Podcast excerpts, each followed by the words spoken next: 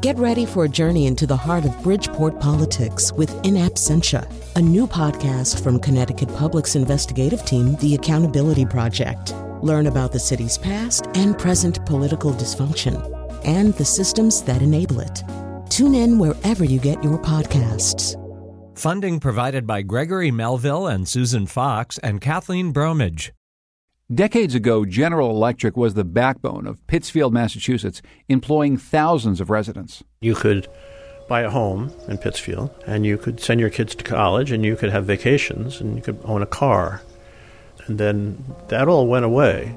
From the New England News Collaborative, this is next. This week we'll look at revitalization efforts in the Berkshires, plus an urban planner who helped to shape some of New England's downtowns. He envisioned a city where neighborhoods were really quite diverse.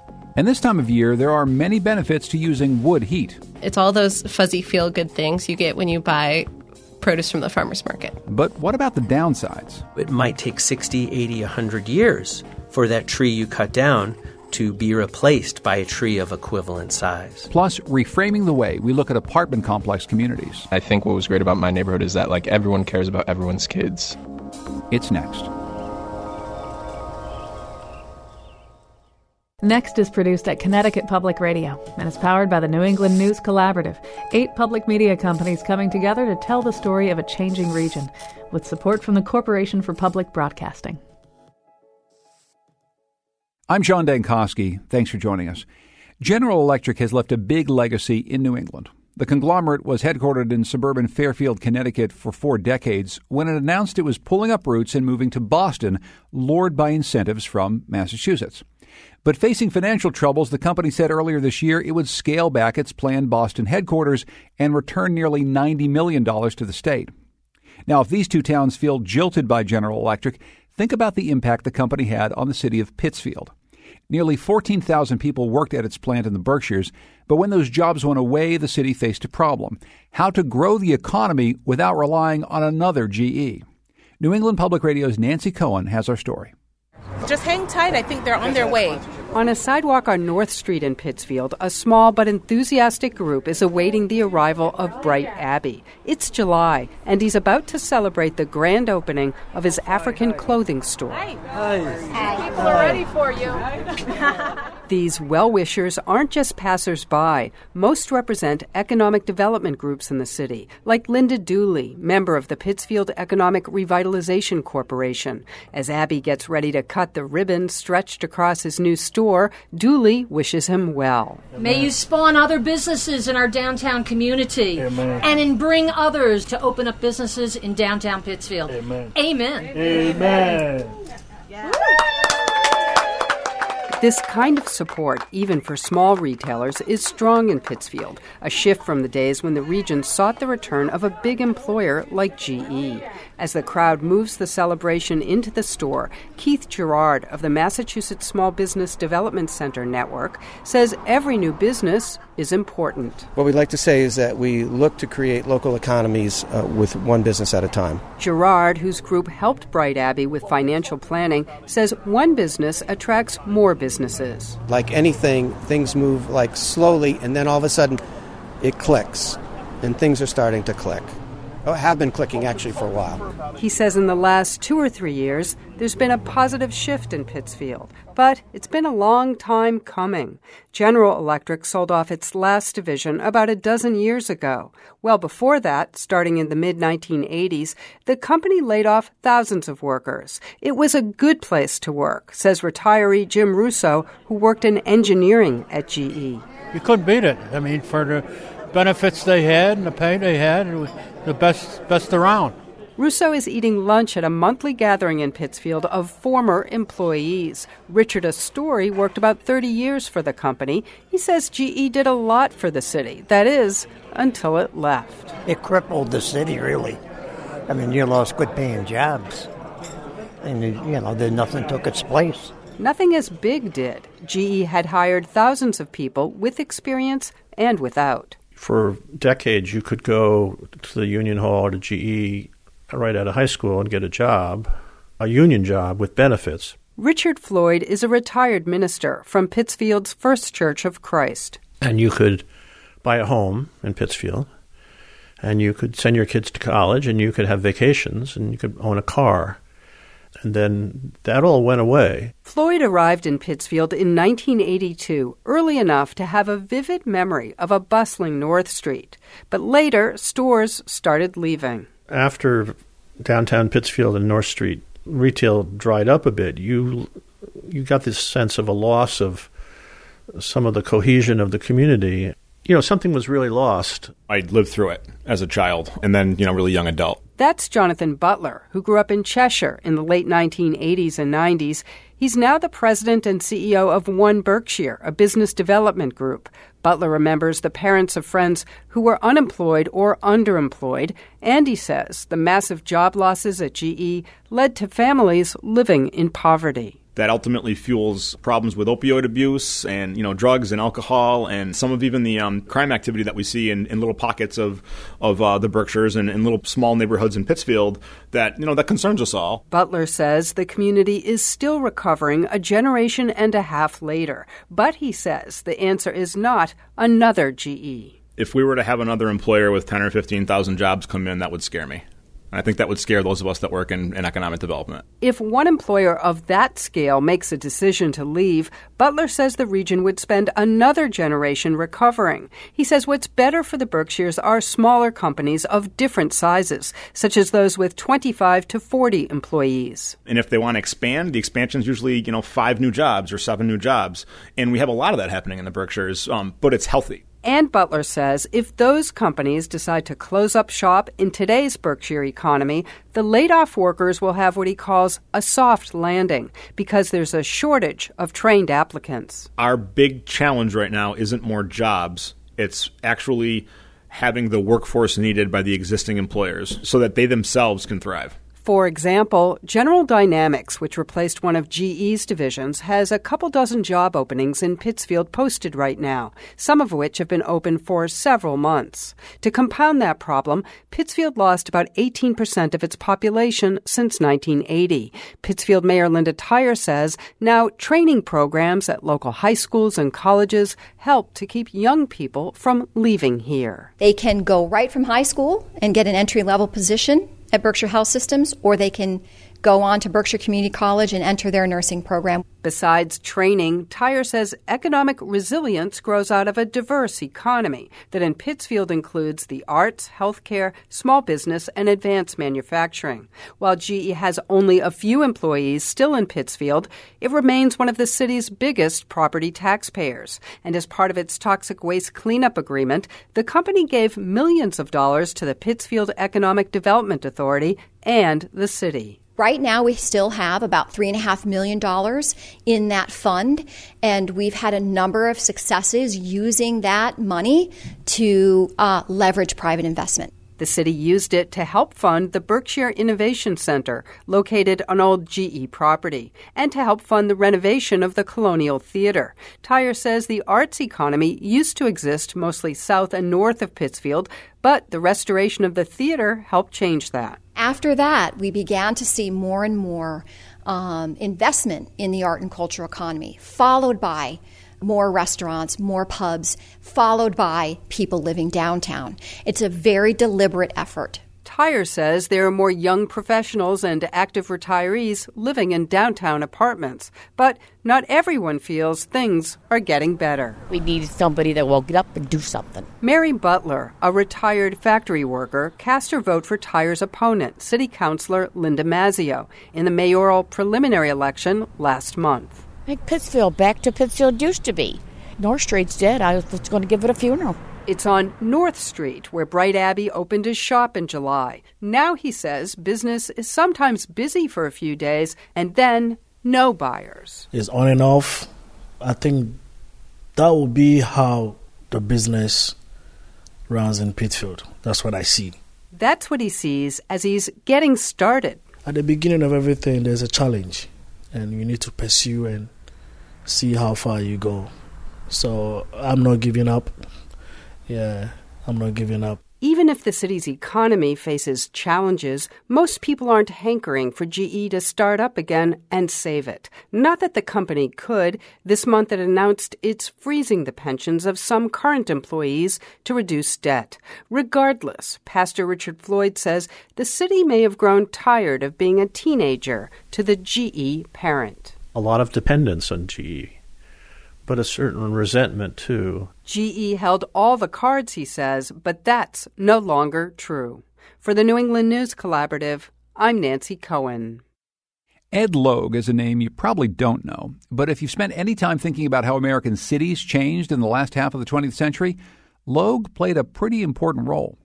A city designer who began his work in the 1950s in New Haven, Connecticut, Logue oversaw massive urban renewal projects in Boston and New York that reimagines struggling cities as more modern and more prosperous. In her new book, Saving America's Cities Ed Logue and the Struggle to Renew Urban America in the Suburban Age, author Lizabeth Cohen uses Logue's story to tell this history and to give new perspective on what he and others behind urban renewal projects were trying to do. Cohen is a professor of American Studies at Harvard, and she joins us from the studios of WBUR in Boston. Lizabeth Cohen, welcome to Next. Thank you, John. I'm delighted to be here. Why don't you describe, first of all, who Ed Logue was and what brought him to the city of New Haven to undergo these massive transformations? Well, Ed Logue was a um, very committed uh, liberal of a New Deal bent who came out of Yale College and Yale Law School determined to do good and to make America a more equitable and democratic place. He ultimately went into uh, public life in government. He worked for Chester Bowles when he was governor of Connecticut. Uh, that was a very short governorship. He then followed Bowles to India and then returned to New Haven, where he had spent his early adult life. And he um, hooked up with Dick Lee, who had just been elected as a progressive mayor in New Haven. Um, we're talking now about 1953 and um, who had an ambition to address some very serious problems that New Haven was facing. And he saw in Ed Logue, who was working for him in his campaign, a partner who could do this with him. You write in your book that the partnership that Lee and Logue forged in New Haven thus became the template for the kind of collaboration that Logue would repeatedly seek in his career a committed elected official to run political interference, while he, the administrative expert, supported by a nationally recruited professional staff, determined what to do and how to pay for it. That sounds like a, a pretty good template. Tell me more about their, their relationship. Basically, Logue was the the person who figured out how to tap into the new federal money that had become available with the Housing Act of 1949 and there was a lot of money available to try to deal with some very deep problems that cities like New Haven were facing.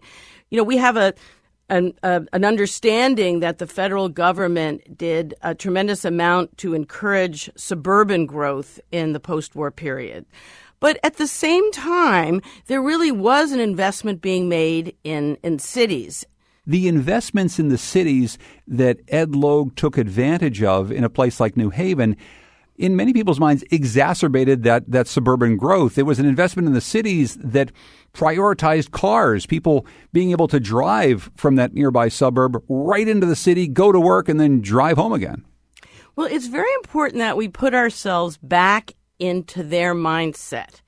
Here they are they're in cities that um, have been really declining for decades. That was definitely the case in New Haven. So here they are. They see middle class, tax paying residents attracted to the suburbs. They see their place as a kind of regional retail center being challenged by shopping centers that department stores are moving into with their branch stores. And so what seemed to make sense to them was to try to figure out how to make cities work for the post war period. And that they felt depended on making them car friendly.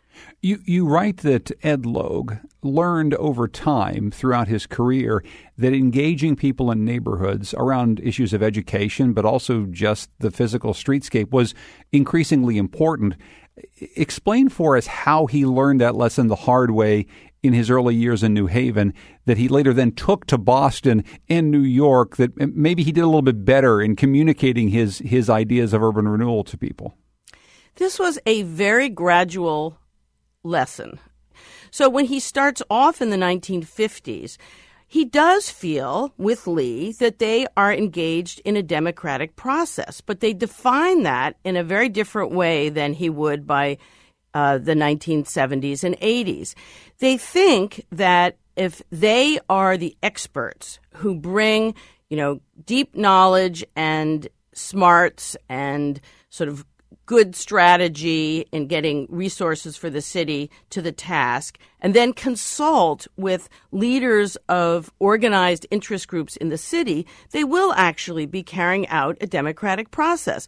This was not just um, you know, kind of white middle class people like Logue who were promoting it. Actually, the leadership of black organizations in New Haven, the NAACP um, and CORE, saw in urban renewal a chance to create opportunity and integration for black residents in New Haven who had been stuck in inner city neighborhoods, paying high rents in you know, deteriorating housing that landlords felt no motivation to improve. But what happened over time is that the replacement housing that many uh, working class people, including African Americans, looked forward to, couldn't keep up with the demolition that was happening as they decided that the only way to deal with deteriorating neighborhoods was to tear them down. And so frustration mounted. And over time, African Americans particularly found themselves isolated in neighborhoods like the Hill um, without resources and without many choices. And so there really was a change among um, the population um, in in cities like New Haven, pushing back and saying, you know what, you got to consult us when you decide what's best for us in our neighborhoods. Explain, if you would, the type of city that Ed Logue imagined. What what did it look like? He felt the only way to really create an equitable society where everybody had the opportunity to get a decent education, to have the benefit of good services, was for people to live in a socially mixed environment. And that otherwise, middle class people would always figure out how to get the best. So he had a vision that um, he very much tried to promote but it took a long time to have the tools to do that. Um, he certainly didn't have those tools in New Haven. He had some more tools in Boston. When he finally got to New York State, where he headed an organization that was a statewide urban renewal agency called the Urban Development Corporation, when he tried to put his dream into action and build affordable housing in nine fairly well off Westchester suburbs, he ended up facing enormous pushback, and that ultimately led to the the, the, the, the, end of the UDC as well as his role as president of it because he was forced to resign.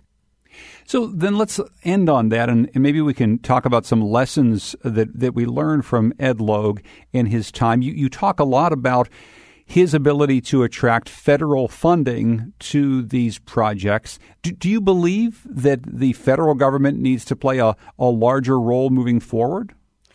I would say, John, that that's probably the most important contribution I hope the book makes.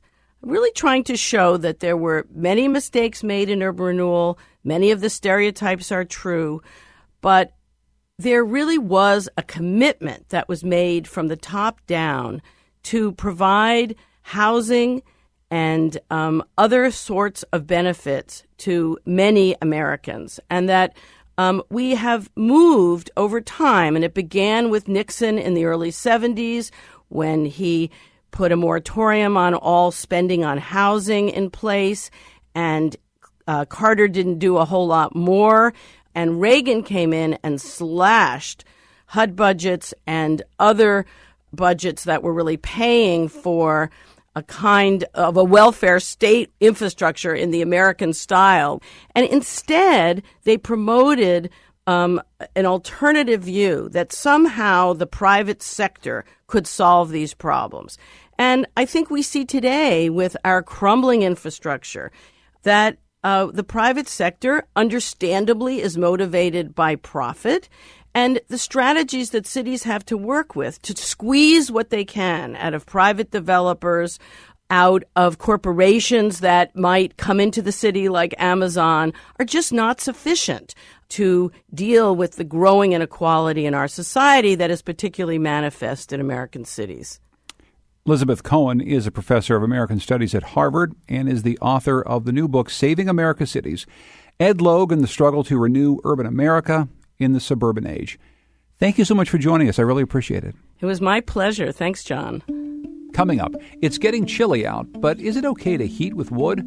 We'll debate. We'll also learn about another way to burn wood that puts carbon back in the earth. It's next. Next is made possible in part by our founding supporters who believe in the power of collaborative news coverage, including the Common Sense Fund, supporting the New England News Collaborative and its coverage of climate change and the evolving clean energy economy. Support also comes from Douglas Stone and Mary Schwab Stone through the Smart Family Foundation of New York. There's this product called biochar that's supposed to help ease climate change and pollution. It's a form of charcoal, but it's not used as a fuel. It's actually used to sequester carbon, to improve soil quality, and to keep agricultural runoff out of waterways. Biochar can be made from straw, husks, wood chips, landscaping waste, or even manure and sewage sludge. And as John Kalish reports, around the globe it's solving some big problems and some small ones. Biochar is produced by baking biomass in a process known as pyrolysis, which involves cooking organic matter at high temperatures with little or no oxygen. It's got to get to really about a thousand degrees Fahrenheit to make good quality char. That's Hugh McLaughlin, Chief Technology Officer of a Massachusetts startup called NextChar. His company recently started making biochar from almond and walnut shells in California's Central Valley. What biochar does is it helps soil be better soil. One of the functions of soil is to capture water when it's available and make it available to the plant, not have it evaporate away or drain out of the root zone. And biochar is very effective at that. Another Massachusetts entrepreneur, Bob Wells, uses biochar in his small Cape Cod farm, where he says it's done wonders for the sandy soil there. Well, I've been using it since 2005, and the difference in the soil is very dramatic. It's gone from sand to being this rich, dark loam that produces a lot more plants than the old sandy soil did. Wells runs New England Biochar, which makes the product for gardeners and landscapers, taking care of those million dollar summer homes on Cape Cod. His company also manufactures biochar cookers for people who want to do it themselves. The demand is huge, and I don't spend any money on advertising, that's for sure. We've built very large systems that take a whole year to build, and we've got small backyard stuff that we can build several in a day. At his two acre homestead in Jaffrey, New Hampshire, Doug Clayton makes biochar in a homemade system he calls the Jolly Roger. It consists of three steel drums and a four foot long chimney. Clayton fills one drum with wood chips discarded by utility crews on local roads, and another drum with broken twigs and pieces of small branches. An electric fan regulates the speed of combustion.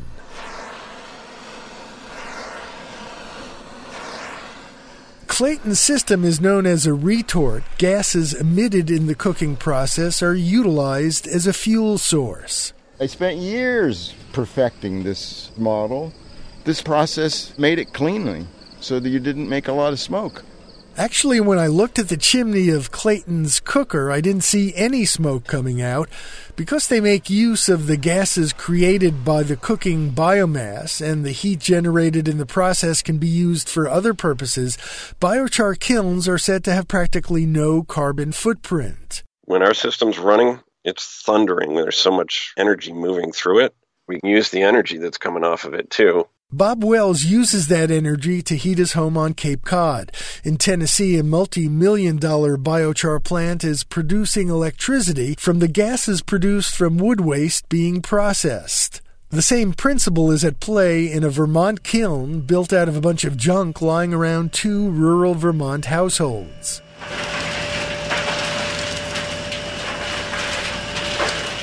This uses that gas to heat itself. That's Luke Persons, one of three Vermonters behind a small startup called Green State Biochar. Its homemade biochar kiln is housed in a greenhouse with walls built from wooden shipping pallets. Wooden chips purchased from a local sawmill are the feedstock. Donna Pion, the business brains behind Green State, notes that landowners usually have to pay to dispose of tree stumps, which she sees as another potential source of biomass. If you let them just rot in the ground, it's releasing carbon. If you take that stump and turn it into biochar, you're sequestering the carbon. Green State Biochar won a $30,000 competitive grant from the state of Vermont to mitigate the impact of phosphorus in Vermont's waterways. Its biochar has filtered out more than 90% of the phosphorus at two dairy farms. Roger Pion says that biochar could also be used to filter blue green algae from Lake Champlain. We just want to make some clean water. Pion and his partners are competing for another grant in the next round of Vermont's funding for phosphorus runoff mitigation. And if they win it, they'll install more biochar filters on more dairy farms. Some environmentalists worry that emerging carbon credit markets for biochar production in Finland and Europe will create an incentive to cut down forests. Vermont biologist Rachel Smolker is with the group Biofuels Watch. We're in such a dire situation with deforestation and all the pressures that are happening on ecosystems. All that biomass has to come from somewhere. You're going to have to go out there and say, cut down some trees in order to burn them and create charcoal. But in Jackson, Maine, farmer David McDaniel has figured out a way to harvest wood in a sustainable manner using a centuries old woodland management technique known as coppicing. With the help of a USDA grant, he made biochar from a tree known as the speckled alder. You cut the tree and take the above ground growth to use the biomass, but the roots would send up new alder that would actually continue the growth of the tree. When the alder was about nine feet tall, McDaniel cut it and ran it through a wood chipper. Then he dried the alder chips in a solar kiln that he made as part of his grant, and that became his biochar feedstock. He was surprised how quickly the speckled alder grew back. There are other species that might work. I know willow trees are used for rapid biomass coppicing. I think in Europe they prefer some hardwood species. McDaniel has a new USDA grant to develop a coppicing plantation. He plans to use the coppiced alder to make more biochar. For the New England News Collaborative, I'm John Kalish. John's story about the boom in biochar got us thinking about a conversation we had last year about burning wood as fuel. Around New England, people use wood stoves to stay warm during these long winters, in part because wood is available. It sets a nice mood, and it's got to be better for the environment than, say, oil, right? Well, that issue was on the mind of one listener to Vermont Public Radio's Brave Little State podcast. What are the environmental and economic benefits of wood heat in Vermont? And then what are what are the costs to that? That's Coco Mosley, and her question led Emily Corwin and Angela Evancie of VPR to find an answer. They joined me earlier this year. Angela and Emily, welcome back to Next. Hi, John. Hey, John. Angela, in this episode, you, you kind of played the good cop here, and you were looking for some of the positives of heating with wood. What are some things you found? Yeah, so as far as the positives go, you really couldn't find a more enthusiastic cheerleader for wood heat than Emma Hansen. Emma is the wood energy coordinator at the Vermont Department of Forest Parks and Recreation. And she says that when it comes to economic factors, for example, wood heat is almost always cheaper than heating with fossil fuels, certainly more predictable, which is great if you're a homeowner. Um, and it also keeps money in the local economy. Here's what she told me. My favorite thing to point out when I'm talking about wood heat in Vermont is that when Vermonters heat with fossil fuel, 78 cents of every dollar leaves the state. Whereas when we heat with locally sourced wood, the inverse of that is true. So all that money stays right here in our communities, creating jobs for our neighbors, retaining local wealth. It's all those fuzzy feel good things you get when you buy produce from the farmer's market. Wow, so that's interesting. So uh, a big economic benefit, that's something we usually don't associate with uh, heating with wood. Yeah, I mean, Emma has stickers on her laptop that say things like local wood, local good. and it is sort of a philosophy similar to the local food movement, thinking about sort of supporting your local economy by sourcing your heat from where you live. And another interesting benefit I heard about from a lot of people is kind of a economic environmental hybrid. And it has to do with the logging industry and sustainable forestry. And basically, the argument is that if you don't have enough demand for firewood and other low grade wood that gets sort of processed and burned, so if not enough people basically are heating with wood, then it destabilizes the whole logging market. And this makes it more likely that property owners who own big tracts of forest land mm. will sell it off for development because they won't be able to extract enough value from having it logged. And it also makes it harder for the loggers to practice selective timber management and also basically make ends meet in their work. Uh, I talked to Don Pratt and his son Jordan. They're both loggers, and Jordan owns his own forest management company. And here's what they said. Oh, I think this market, the firewood market, has helped a lot of loggers survive. It got to the point to where it's like, yeah, do we go to work today? Your older generation pretty well creamed most of the high grade logs as far as I was concerned. You know, that's what they focused on because there was no market for firewood and no big they couldn't make a living off it. Let's put it that way. And nowadays it's for us our firewood is more what we make most of our money on. Wow. So the idea of the working forest being good for the economy and as you say, it supports local businesses. So those are some positives. All right, Emily, you're the bad cop here, though. What are some of the downsides you found about heating with wood? So, some of the downsides include both air pollution and the environmental and health consequences of that, and then also the CO2 that's emitted from wood heat, and you know questions about exactly how carbon friendly wood heat is uh, when it comes to climate change. And, you, know, if we could talk first about air pollution and in particular health effects, that's something that, you know, struck me as one of the most surprising and sort of uh, concerning things that, that I learned in doing this research. I talked to Zoe Chafe. She's a researcher at Cornell University and you know, she talked about what's called PM 2.5. This stands for particulate matter that's smaller than 2.5 microns. And this is made up of all different kinds of things tar, you know, particles of, you know, different kinds of things that come off of wood when you burn it. You know, at, at the very sort of basic uh, level, wood is a dirty it's a dirty heat. The more efficient your stove the less air pollution. But the stuff that comes off of wood when you burn it is is not good. And she talks a little bit about what happens in the body when you inhale pm 2.5 what happens is that the particles can go deep into our bodies and um, they can travel so deep into our lungs that they actually cross over into our blood, and the smallest ones can even go into our brain. And so, you know, what happens when you breathe this stuff, Zoe explained to me, is that it can lead to and exacerbate like things like lung disease, heart disease, and asthma. So it's, it's pretty concerning when it comes to, to health. So, so that great smell, the beautiful smell of burning firewood that I associate with uh, being in a rural place in Vermont in the wintertime, that's actually getting a whole lot of bad particulate matter into my lungs. I'm so sorry to tell you, John, but that's true. Oh no. Okay, so there's there's that. That's a downside. Uh, but as I mentioned earlier, a lot of people think of wood heating as as being good for the environment, at least in comparison to something like burning oil or burning coal. So, what do we know, Emily, about the environmental impacts of the practice?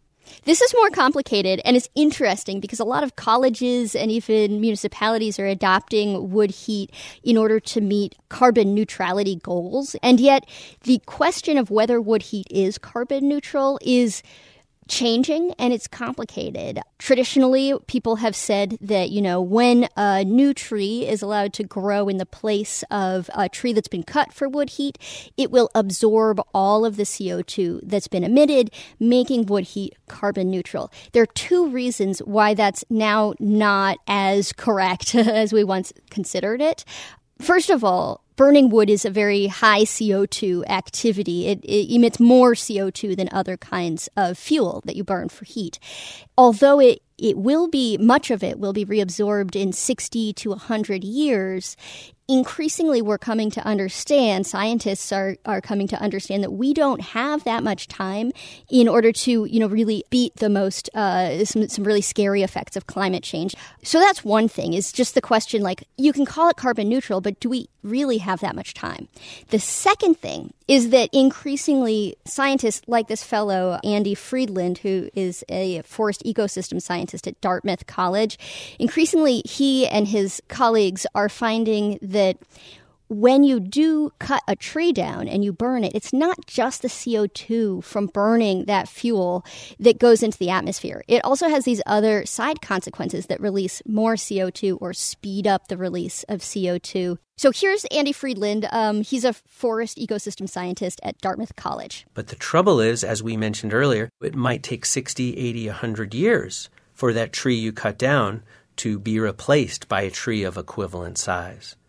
So, what about in that intervening 100 years? And what about today when, if you agree with me that climate change is an extremely important issue, if not the most important issue facing humanity, what do we do in that intervening time? And so there's all these reasons why, in fact, the CO2 equation that people had been doing around uh, wood heat has changed and is, is not as beneficial as we once thought. So, Emily, I'll ask you first when it comes down to it, I mean, did you find that heating with wood is better for the environment than, say, gas or electric heat? What do we think? There are so many variables when it comes to this question. Um, I did not do a like complicated matrix analysis of all the different kinds of heat. But here's here's what the experts who are so concerned about climate change are saying. Um, they say, first of all, there are um, bad things about every single kind of fuel. Even solar power, you know, solar powered electric, you're you've got to make the solar panels, you've got to transport them often from China. Nothing's perfect. And so what a lot of people suggest is diversifying if you can. Again, this is like if you have the privilege of being able to change your heating source, you know, being able to to diversify creates more options and and helps get new technologies, you know, moving forward. But really like the number one most important thing you can do is just be efficient. That's sort of the bottom line. And so whatever your heat is, it's it's so much more important to make sure that your technology is efficient, your home is insulated, that you're just using less. How about you, Angela? I mean, what are some pros and cons you you found out as you were reporting this episode? So, as you said, John, I mean, I sort of played the good cop in this episode, um, and that's because I do have some personal bias in favor of heating with wood. Um, I heat my home primarily with wood, and you know, in the episode, we talk about these sort of more ineffable qualities that wood heat has that I think draw so many people to really appreciate, you know, the warmth of the flame and the sort of way that you feel good after you sort of stack up four cords of wood for the year, and it's a good workout, and you're outside, and then in the winter when you're sitting in front of your stove, it's it's so cozy, and and we can't really quantify that, but it's something that comes up a lot, right? Like what other, what other heat source could be as cozy as a wood stove? And I think a lot of New Englanders feel that way. That being said, you know, the, the air quality considerations were a big wake up call for me reporting this episode and finding out what Emily was learning. And coincidentally, we happened to be um, in the process of upgrading our stove at home while Emily and I were reporting this episode.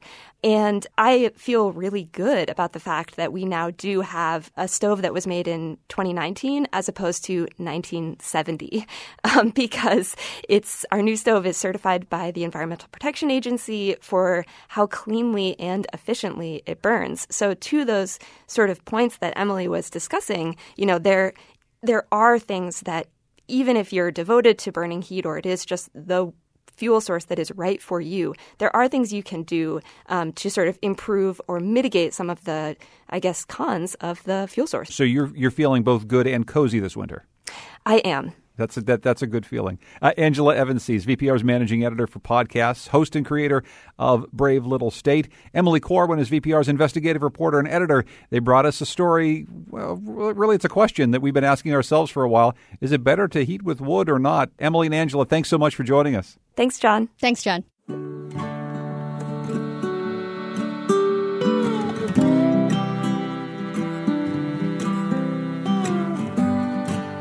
Coming up, bucking negative stereotypes about apartment complex communities in America.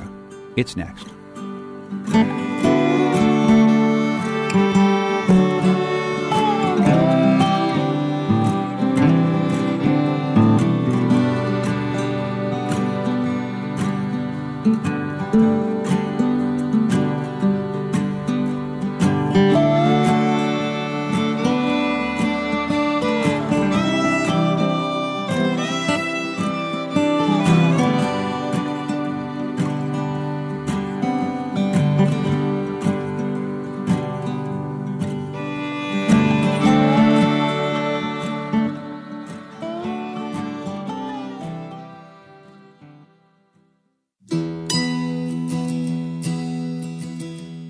Next is made possible in part by our founding supporters who believe in the power of collaborative news coverage, including the John Merck Fund, supporting the New England News Collaborative and its coverage of climate and clean energy.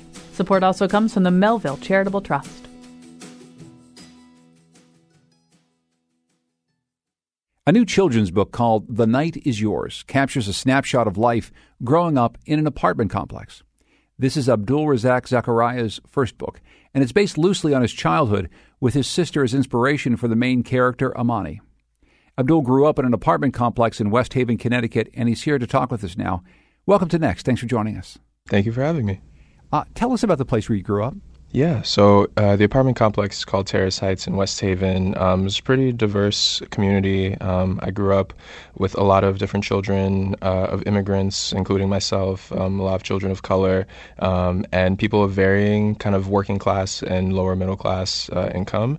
And the apartment complex was just had a huge courtyard and an open space that all the kids would play in in the afternoon and during the summers. So I got to really think a lot about that when I was writing the story.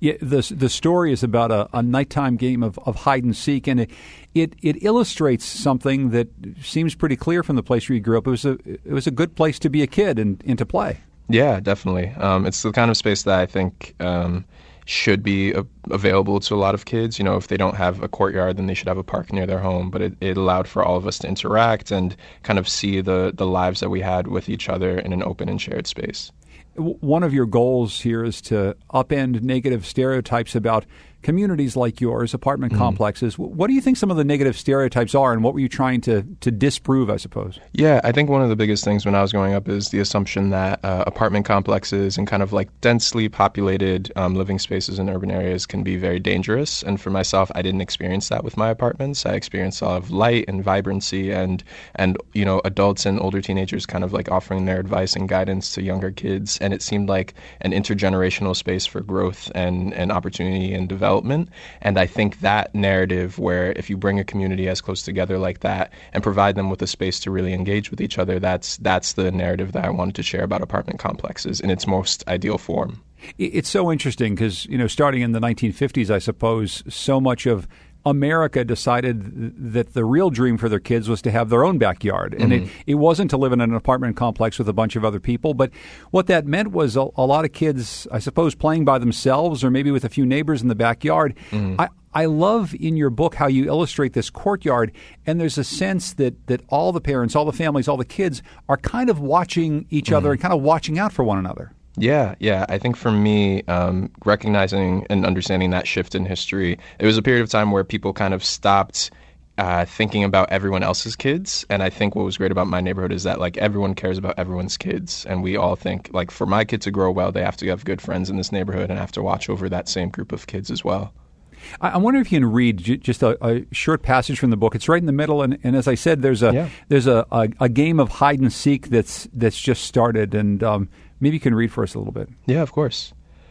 One by one, your friends find porch staircases to hide behind, bushes to crouch between, and piles of leaves that were just raked up this morning. The night is an extension of your skin, all of you children, blending in when you want it to and popping out when you want it to, because the darkness of the night is yours, like the darkness of your skin. Can you talk a bit more about that idea and this Mhm. idea of the darkness of your night and the darkness of your skin? Yeah, I think for me, um, another piece of writing this story was trying to create a narrative with a character of color in which it was not, you know, a narrative about the civil rights movement or slavery or kind of the negative aspects of being a person of color in the United States or negative historical moments, and was also not a kind of like exceptionality, first black person to do this type of story. I wanted to showcase a child doing a regular activity that any other child could experience, but also censor the fact that this child is a person of color, is a black child, and they're very beautiful. And kind of using the fact that the nighttime is is this kind of darker period, but it's also a very beautiful time, and thinking that the darkness of my own family's skin I consider very beautiful. I thought those layers made sense to overlap in some way. The other thing that I think this does is is a lot of children's books treat the darkness and the night as as a Mhm. scary time to Yeah. overcome and and you like lean right into it. You you embrace the night. Uh, For me, when I was a kid, the nighttime was when I was able to think the most. I would step outside the apartment complex and like sit on the porch and just kind of look up, and I felt like I got to be contemplative, really like see everything around me and understand the space and feel open and in a way that the world was not allowing me to do otherwise. You also mentioned earlier that the people who live in your apartment complex, Mhm. it's a diverse group of people, n- Yeah. not just not just ethnically or racially, people who, who come from different parts of the world. Tell me about how that influenced you. Yeah, I think I ended up becoming accustomed to diversity in a way that I didn't realize was um, rare around the country. Um, and West Haven in itself is an oddly diverse place, same as same as New Haven. And I got to really understand what it's like to engage in someone's culture and really respect it, such that when I got to places where there was a lot more isolation, sometimes my school or sometimes going to college, um, everyone would kind of like talk about the importance of diversity, and I would never be able to see that in those spaces because I understood diversity as as much more integrated and and uh, collaborative through my environment and, in the apartment. Yeah, I, I'm wondering if you can talk about your your experience when you went to college. It was only just really a few miles away from this apartment complex, but you went to Yale University, which is in New Haven, Connecticut. It's a it's a majority minority city like the other small cities in Connecticut, but it's also the place where there's Yale and there's this this grand tradition. I, I'm wondering how the diversity that you experienced growing up was um, was thought of uh, on the Yale campus. How maybe it was a different experience for you. I mean, the way that admissions ends up is there's kind of a manufactured diversity that happens. You know, you admit a certain number of students of color, and you can and you can present a certain percentage of students of color you have there. Um, and then there's a wonderful thing at Yale with the cultural centers where students can kind of be part of different cultural activities and cross interact with each other. But the hardest thing was when you were in an in an actual classroom, you would likely be you know the one black person, the one person of color in many of your classes, especially in your first couple years. And I think that was a level of frustration that that I experienced immediately that I didn't get because when I when I was at home, you know, I, I didn't ever feel like I was the only one. So to jump into Yale and jump into a place that kind of is is touting um, an increase in diversity, but to not see that in the way I understood it was was frustrating. It made it hard to adjust in those first couple years. Yeah, how did you deal with it? Um, I think the biggest thing was leaning into a lot of the different activities that are there to support both students of color and first generation college students. So I was really involved in the Afro American Cultural Center. I was a member of Shades of Yale, which is a, a singing group focused on music of the African diaspora and African American tradition. Everything that would allow me to take lessons about my own culture and my cultural identity, learn from others, and then share that with students who are coming in to help their experience and transition. What do you hope people take away from this book? What do you hope that people see in it? I really hope that they see the value in in black children altogether, just looking through the eyes of Amani, but seeing the value in kind of sharing space with your neighbors and really engaging and watching over each other's children and not like parenting someone else's child, but rather like seeing and supporting their own growth and development. If you see that there's a kid who makes a mistake, not going and scalding them, not going and calling the police on them, but going and talking with them and talking with their parent and seeing how you can be helpful to support their growth and, and really see the spaces and communities as places for development and education. Does your family still live in that apartment complex? They don't. Um, we live around the corner, though. Or I live in New Haven. They live around the corner in West Haven. Um, and this apartment complex is very close to UNH. So some of the uh, apartment units have been taken up by UNH students now. So it's a very different environment. The last few times I've visited, it's extremely quiet. I don't really see kids playing outside. So that's been an interesting change. The author of the book is Abdul Razak Zachariah, and the book is called The Night Is Yours. Thank you so much for joining us. I really appreciate it. Yeah, thank you so much.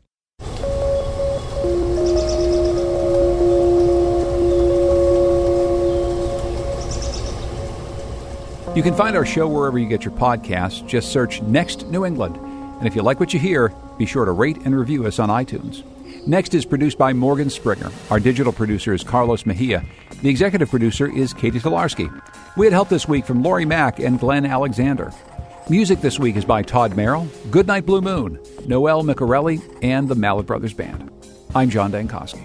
The New England News Collaborative is powered by the Corporation for Public Broadcasting. Connecticut Public Radio, Vermont Public Radio, New Hampshire Public Radio, Maine Public Radio, New England Public Radio, WBUR, WSHU, and the Public's Radio.